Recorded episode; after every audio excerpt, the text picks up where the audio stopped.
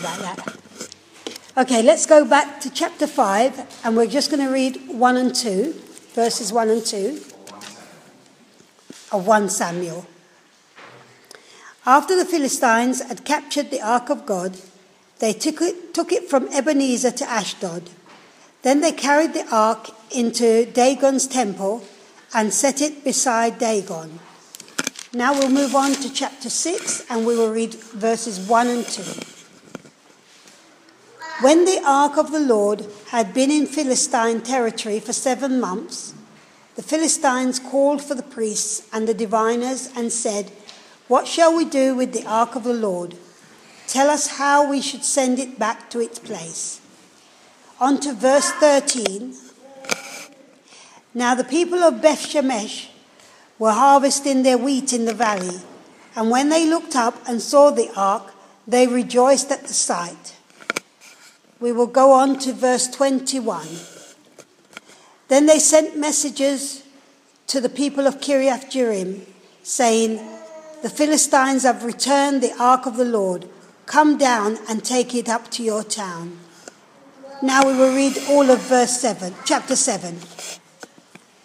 So the men of Kiriath Jearim came and took up the ark of the Lord. They brought it to Abinadab's house on the hill and consecrated Eleazar, his son, to guard the ark of the Lord. The ark remained at Kiriath Jearim a long time, 20 years in all. Then all the people of Israel turned back to the Lord. So Samuel said to all the Israelites, if you are returning to the Lord with all your hearts, then rid yourselves of the foreign gods and the Ashtoreths and commit yourselves to the Lord and serve him only, and he will deliver you out of the hand of the Philistines. So the Israelites put away their Baals and Ashtoreths and served the Lord only. Then Samuel said, Assemble all Israel to Mizpah and I will intercede with the Lord for you. When they had assembled at Mizpah, they drew water and poured it out before the Lord. On that day they fasted and they confessed, We have sinned against the Lord. Now Samuel was serving as leader of Israel at Mizpah. When the Philistines heard that Israel had assembled at Mizpah, the rulers of the Philistines came up to attack them. When the Israelites heard of it, they were afraid because of the Philistines.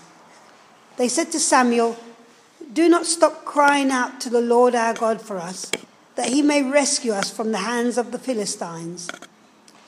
Then Samuel took a suckling lamb and sacrificed it as a whole burnt offering to the Lord. He cried out to the Lord on Israel's behalf and the Lord answered him. While Samuel was sacrificing the burnt offering, the Philistines drew near to engage Israel in battle.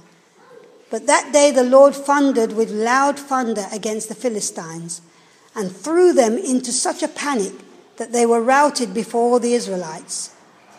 The men of Israel rushed out of Mizpah and pursued the Philistines, slaughtering them along the way to a point below Beth Car then Samuel took a stone and set it up between Mizpah and Shen. He named it Ebenezer, saying, Thus far the Lord has helped us. So the Philistines were subdued, and they stopped invading Israel's territory. Throughout Samuel's lifetime, the hand of the Lord was against the Philistines. The towns from Ekron to Gath that the Philistines had captured from Israel were restored to Israel and Israel delivered the neighboring territory from the hands of the Philistines, and there was peace between Israel and the Amorites. Samuel continued as Israel's leader all the days of his life. From year to year, he went on a circuit from Bethel to Gilgal to Mizpah, judging Israel in all those places. But he always went back to Ramah, where his home was, and there he also held court for Israel and he built an altar there to the Lord.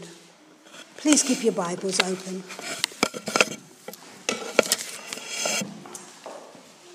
Thank you very, very much. Now, I think Natalie is going to be uh, uh, heading out uh, now, there's possibly someone there you might like to go with, Natalie. There's a special children's video meeting. You all right? There you are. Um, they've got a very secret corner there, but they're going to be learning the same part of the Bible that we're learning, and then they'll come and tell us what they've learned.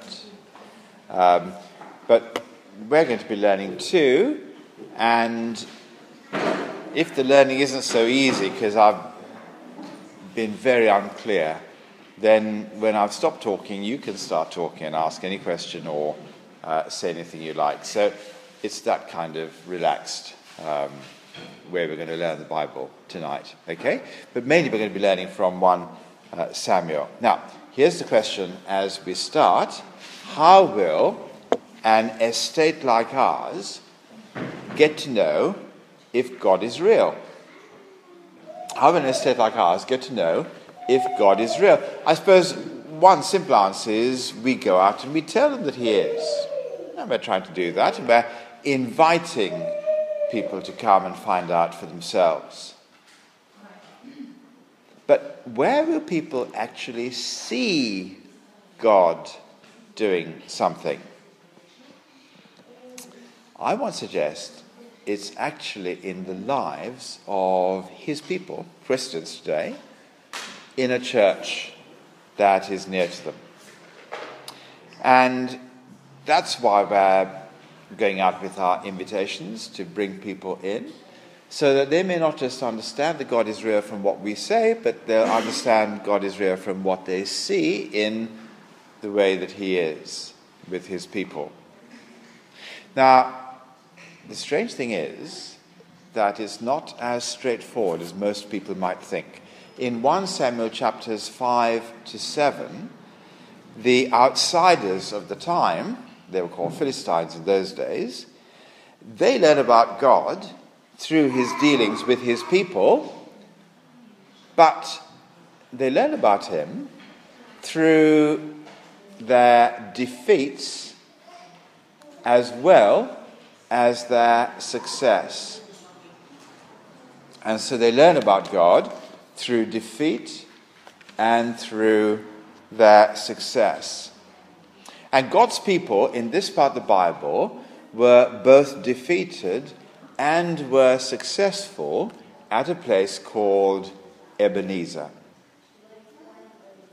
And we're going to be learning about the defeat, and we're going to be learning about the success as we look at this story about Ebenezer. First, we're going to learn about the way that uh, it meant defeat. Now, you might think, hold on a minute, I just read chapter 7, verse 12, and it spoke about Ebenezer being big success. Ah, but did you notice chapter 5, verse 1? What happened there? Where the ark of God, the battle was lost at a place called Ebenezer. After the Philistines had captured the ark of God, they took it from Ebenezer to Ashdod. Ebenezer was where their camp was when they fought against Israel in um, chapter 4, verse 1, if you have a look. Uh, the Israelites were camped at Ebenezer, so they went and got the ark from there, and then they took it to their own place. Now, let me tell you that this is defeat. In fact, it is the biggest defeat you will read in this part of the Old Testament.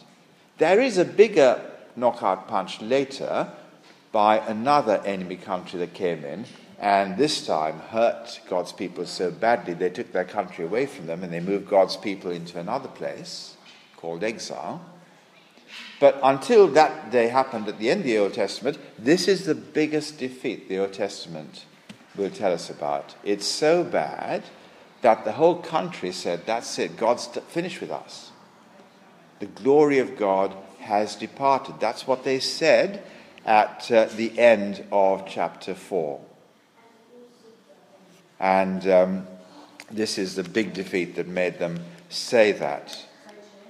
And the sign of their big defeat is that they lost their ark. Now, if you've been around, the way we do it in this church is we go from one bit of the Bible to the next. And so you would have heard last week and the week before that the ark of God was a box three and a half feet long, two and a half feet wide, two and a half feet high, and it was gold covered. And just to make sure those who were here uh, were awake at the time, what did the ark have in it? Yeah.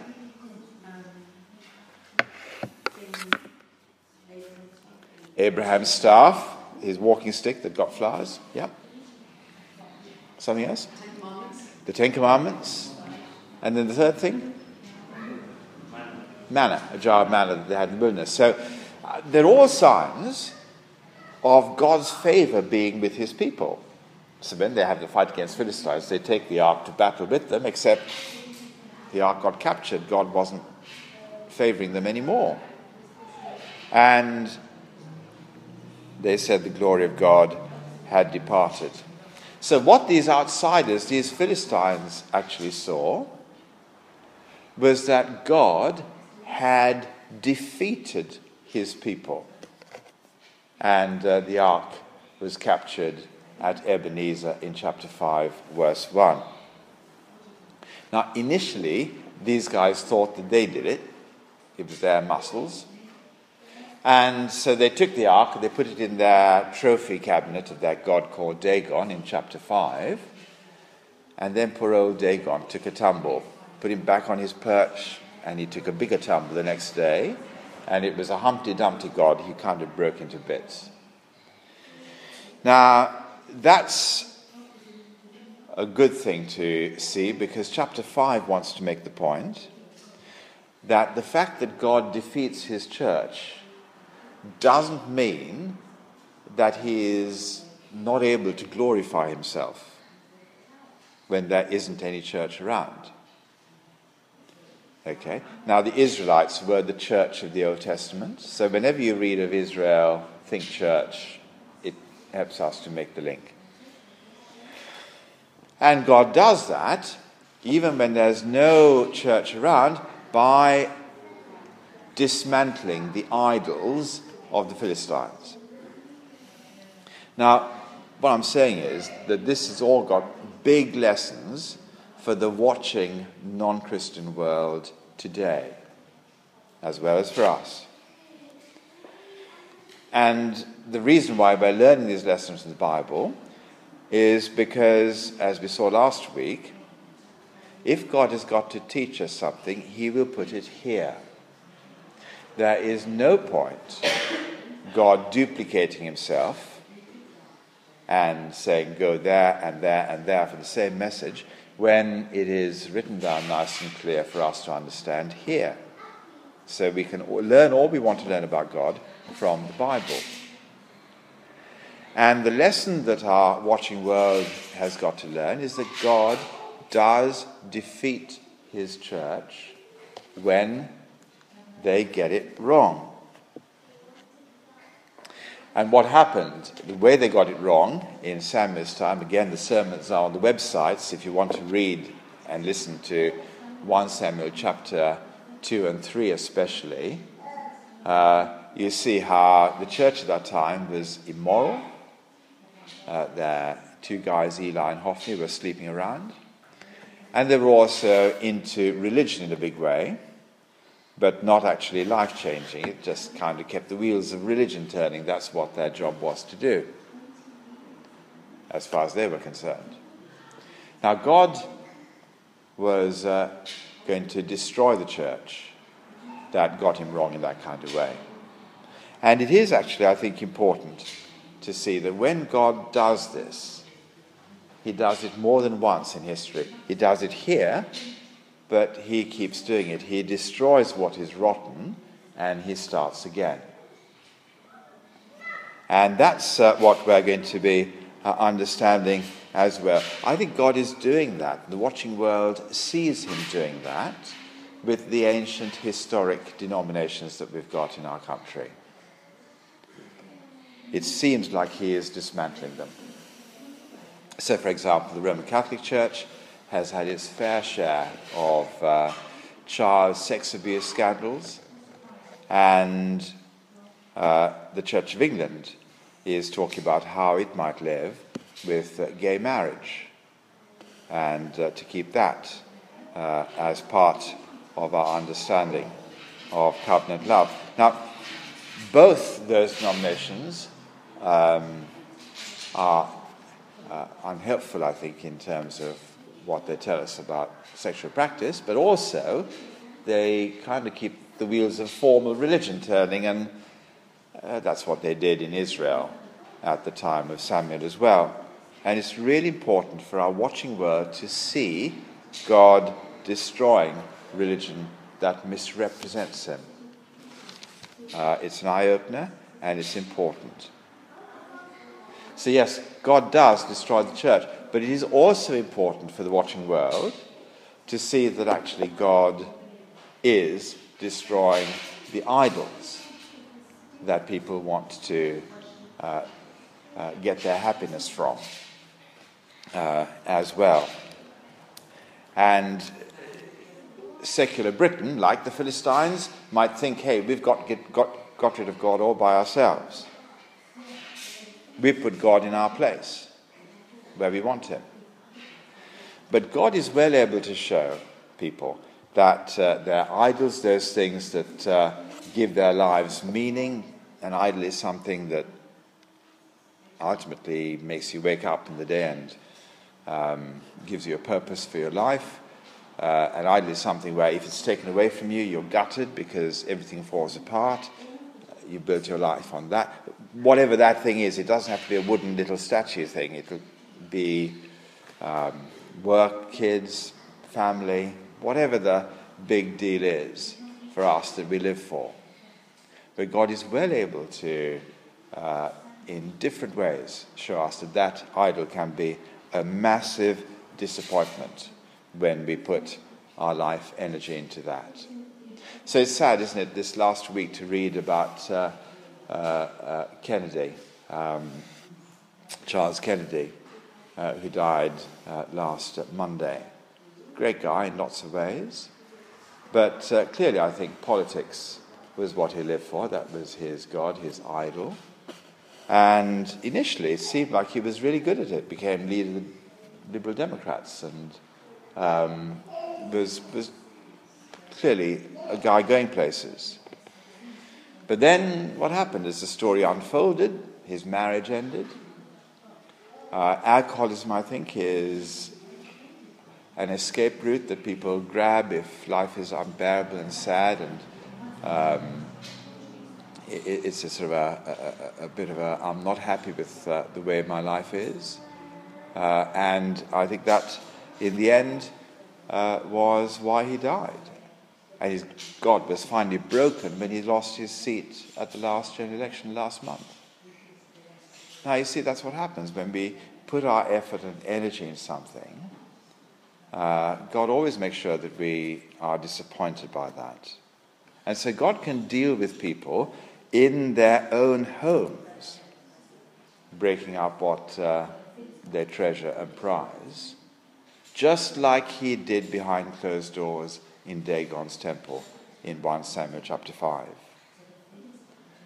And so it's not just that God destroys uh, the church that gets him wrong, the church, uh, God can also destroy uh, the world, if you like, when it puts his trust in the wrong things and shows them that that uh, not altogether helpful.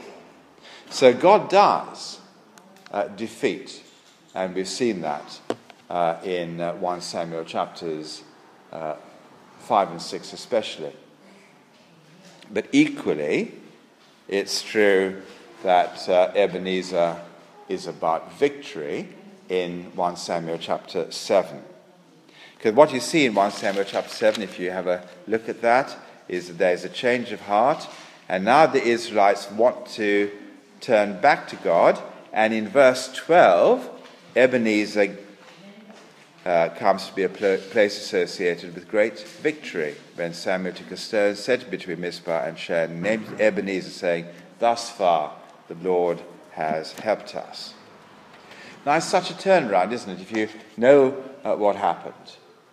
Israel, as I said, the church, were strong when they went into battle in chapter 4.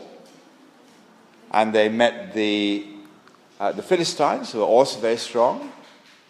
And uh, they were there uh, ready to fight them in chapter 4. And it, it is astonishing, although Israel at that time were really strong, they lost 30,000 people, infantrymen, in chapter 4. We read that battle uh, whenever it was uh, that we covered it. Now, 30,000 30, people for a small country at that time was a massive hit. And so, although they had lots and lots of people on their side, those people were altogether destroyed. And yet now they win, not because they've come out even bigger, this time they're actually quite smaller, and they are still small and uh, they're still afraid. If you see verse 7, um, uh, the rulers of the Philistines came to attack them. When the Israelites heard of it, they were afraid because the Philistines. And yet they won this battle this time, not because they were bigger, not because they got some new secret weapon that their factories had made and turned out, not because they had a great general to command them like Monty.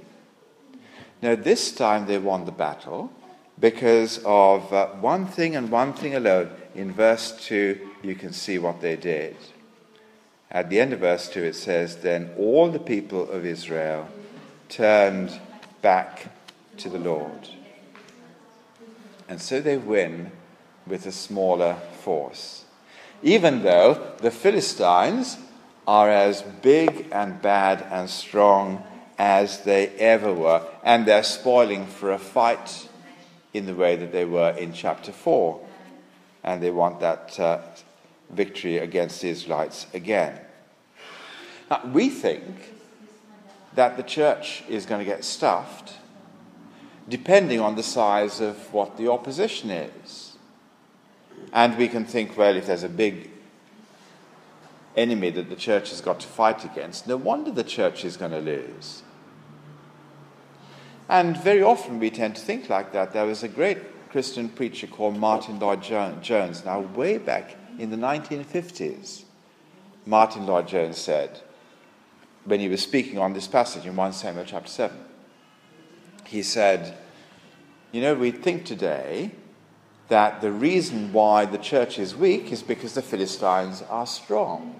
So the Philistines, said Martyn Lloyd-Jones, had discovered the motor car, now had any number of other distractions that they could drive to and could take up their time. So no wonder the church was at a low ebb because the Philistines were so strong.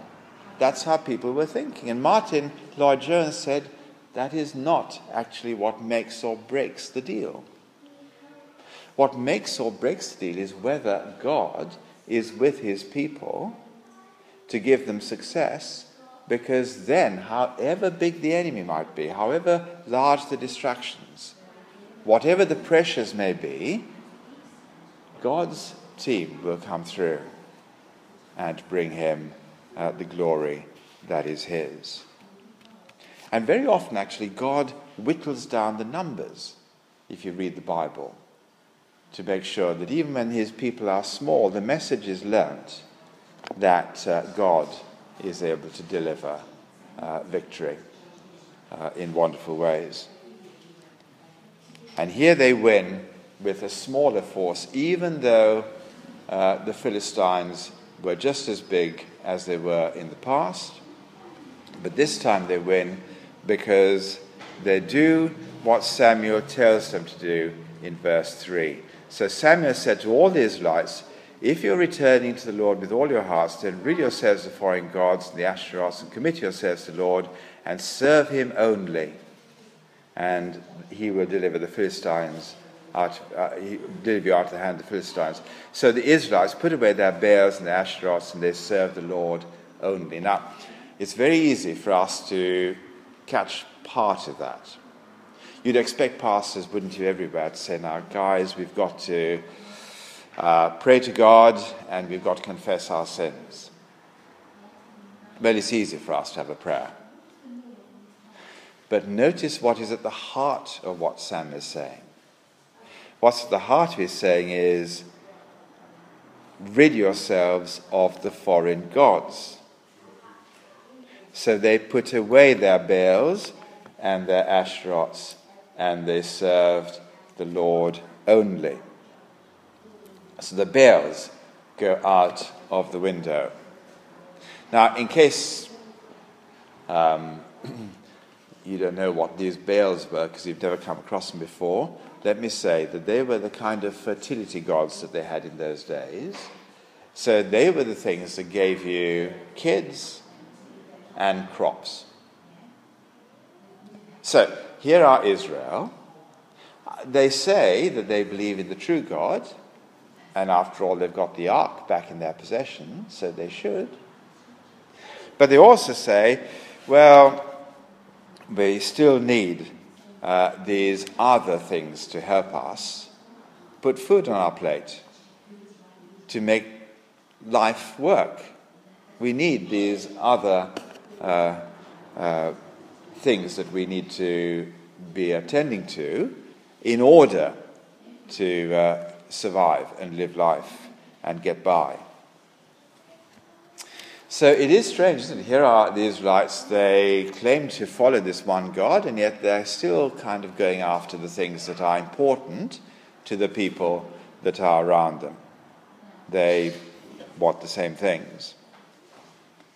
And let me tell you, the Baals, the gods of the land around the people of Israel, were also a heck of a lot more exciting. Okay, they were the fertility gods so therefore, they were into the big times.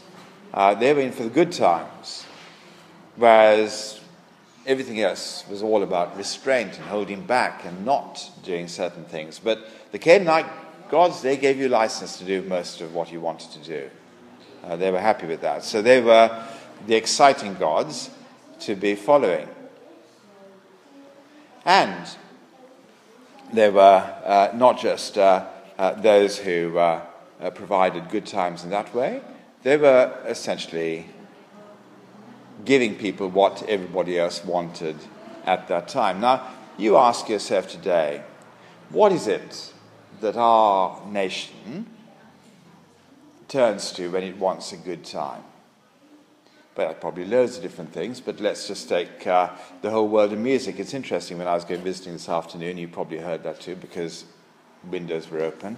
Uh, there's a lot of music coming from everywhere. There was a guy, uh, a couple of lovely people, uh, clearly had done their gardens brilliantly and were resting, uh, uh, enjoying the sun. And then this car turned up and it was going boom, boom, boom, boom, boom, with all the bass going full volume uh, as much as they could. And I walked up with my little leaflet and I said, uh, sorry to interrupt uh, your siesta. Uh, I bet you've just sat down and thought how quiet it is. Um, but I've got good news for you. The bloke with the music has still got his engine on. Uh, so you might be left in quiet yet. Um, but have a read of this while you're waiting for them to go. Uh, so music is really a big thing, and that's just essentially how people um, Britain's Got Talent, it's all about music, isn't it? There's a lot of things that actually we look there for our happiness. So, what do we get? We get brilliant singers, fantastic PA systems, and the music is out of this world. So, how does the Christian uh, copy that? Well, we want to put up services where we have brilliant PA systems and wonderful musicians around in the band, and uh, fantastic uh, singers uh, giving us the lead. It is interesting, isn't it, how much store we put on that. There's a Nigerian church called KICC that um, was thinking of relocating in Dagenham. And the minister of a Pentecostal church in Dagenham, uh, Powerhouse, uh, he told all the ministers in Dagenham guys, you've got to get your act together with your music, otherwise, your church will leave you and go and join KICC when it arrives. Now, that's the Baal of Pentecostalism, I think. You know, it's just the music that is everything. and uh, where uh, that is seen to be the answer. Now, compared to that, Bible life seems to be so dull, doesn't it? Look, what Samuel got to offer when they put away their gods. Yes, he offers them a great victory, but that's just one day. The chapter ends in uh, chapter 7 by telling us the vast majority of Samuel's time was making sure God's word was heard. So he had a little circuit in verse 16 to make that word known. From year to year, he went on a circuit from Bethel to Gilgal to Mizpah, judging Israel in all those places. Now, we could look at that word judge and think that he's got a little judge circuit going around from place to place, settling disputes. But right from the word go, we're told that Samuel was there not to go and stop people fighting with each other. He was there to teach people what God had to say. Now, we understood that in chapter 3 and verse 19, if you remember. Just glance back to page 274. The Lord was with Samuel as he grew up, and let none of Samuel's words fall to the ground. And all Israel, from Dan to Beersheba, uh, recognized that Samuel was attested as a prophet of the Lord. The Lord continued to appear at Shiloh, and there he revealed himself to, Samuel through his word and Samuel's word came to all Israel. That's the kind of leader that he was. Is, is that kind of leader in chapter 7 because they go to him not with a legal dispute to solve. Uh, in chapter 7, verse 3, Samuel is teaching people how to turn back to God. That's his job.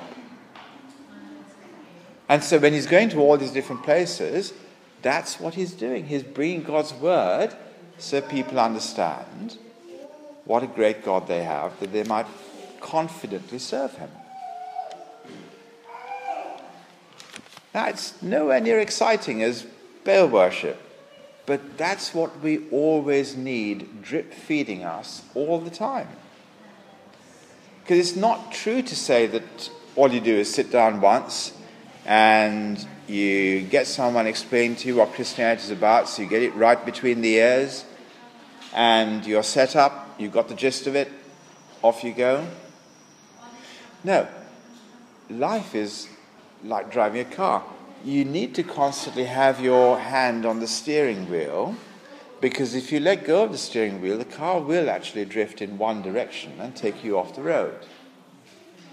And even if you've got a car that can go in perfect strange lines, I don't think there is one made yet, but if you could find one, the minute you hit a bump, the steering will be affected and you'll be driving again in uh, a different uh, direction uh, to the road.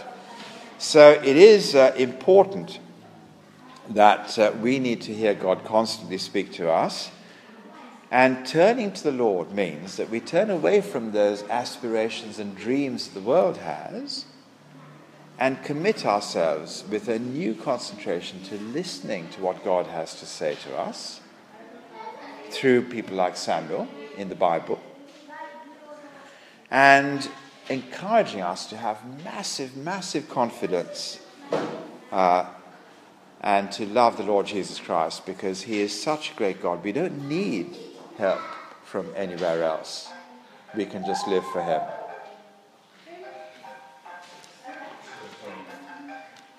So that's what it means to turn back to the Lord.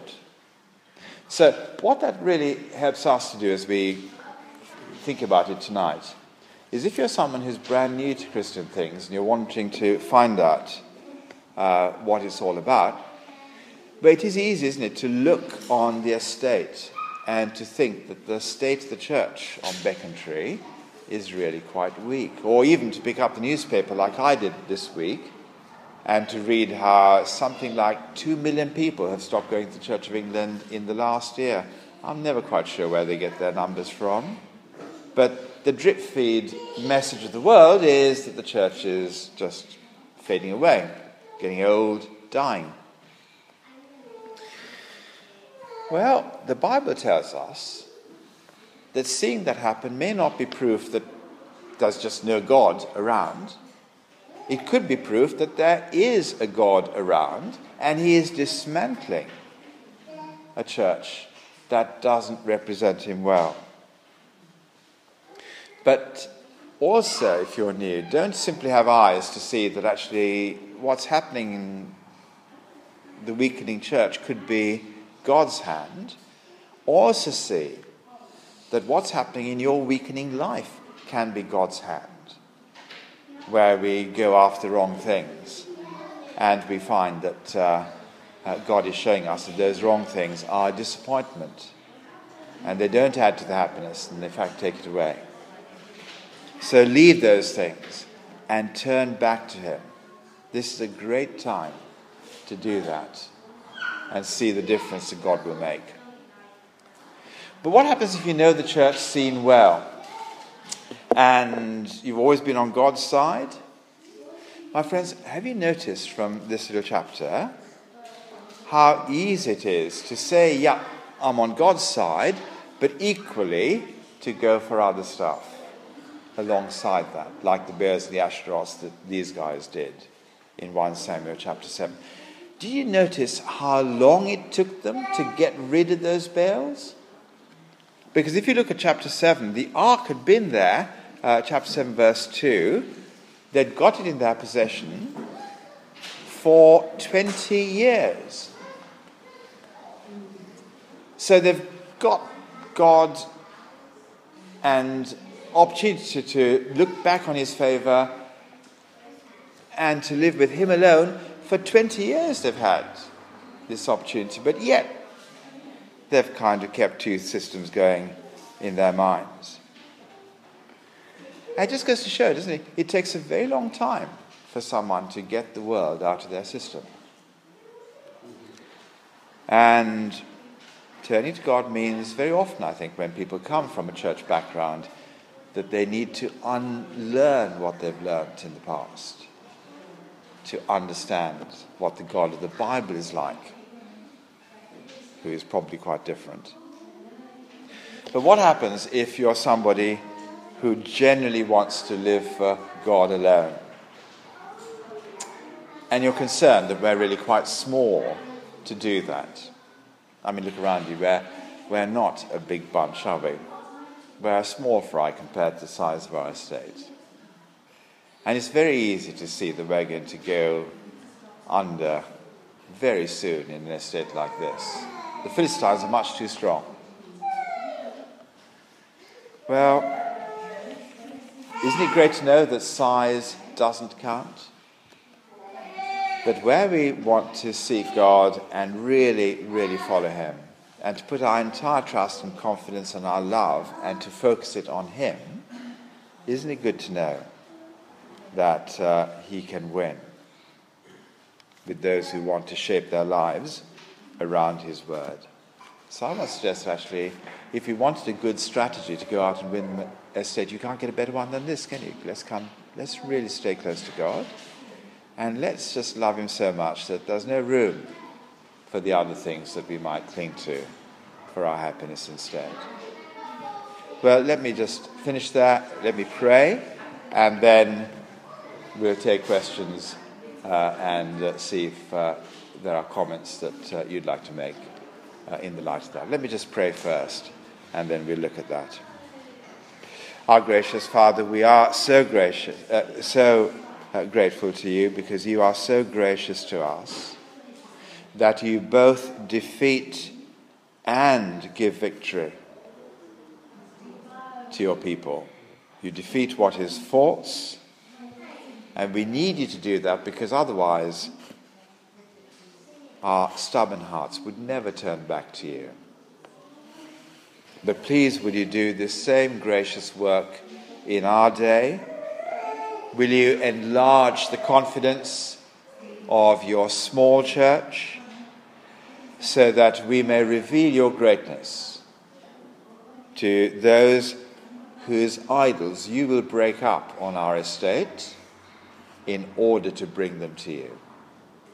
Please help us to have confidence in you that will make a difference to them for the great glory of your name. Amen. Amen.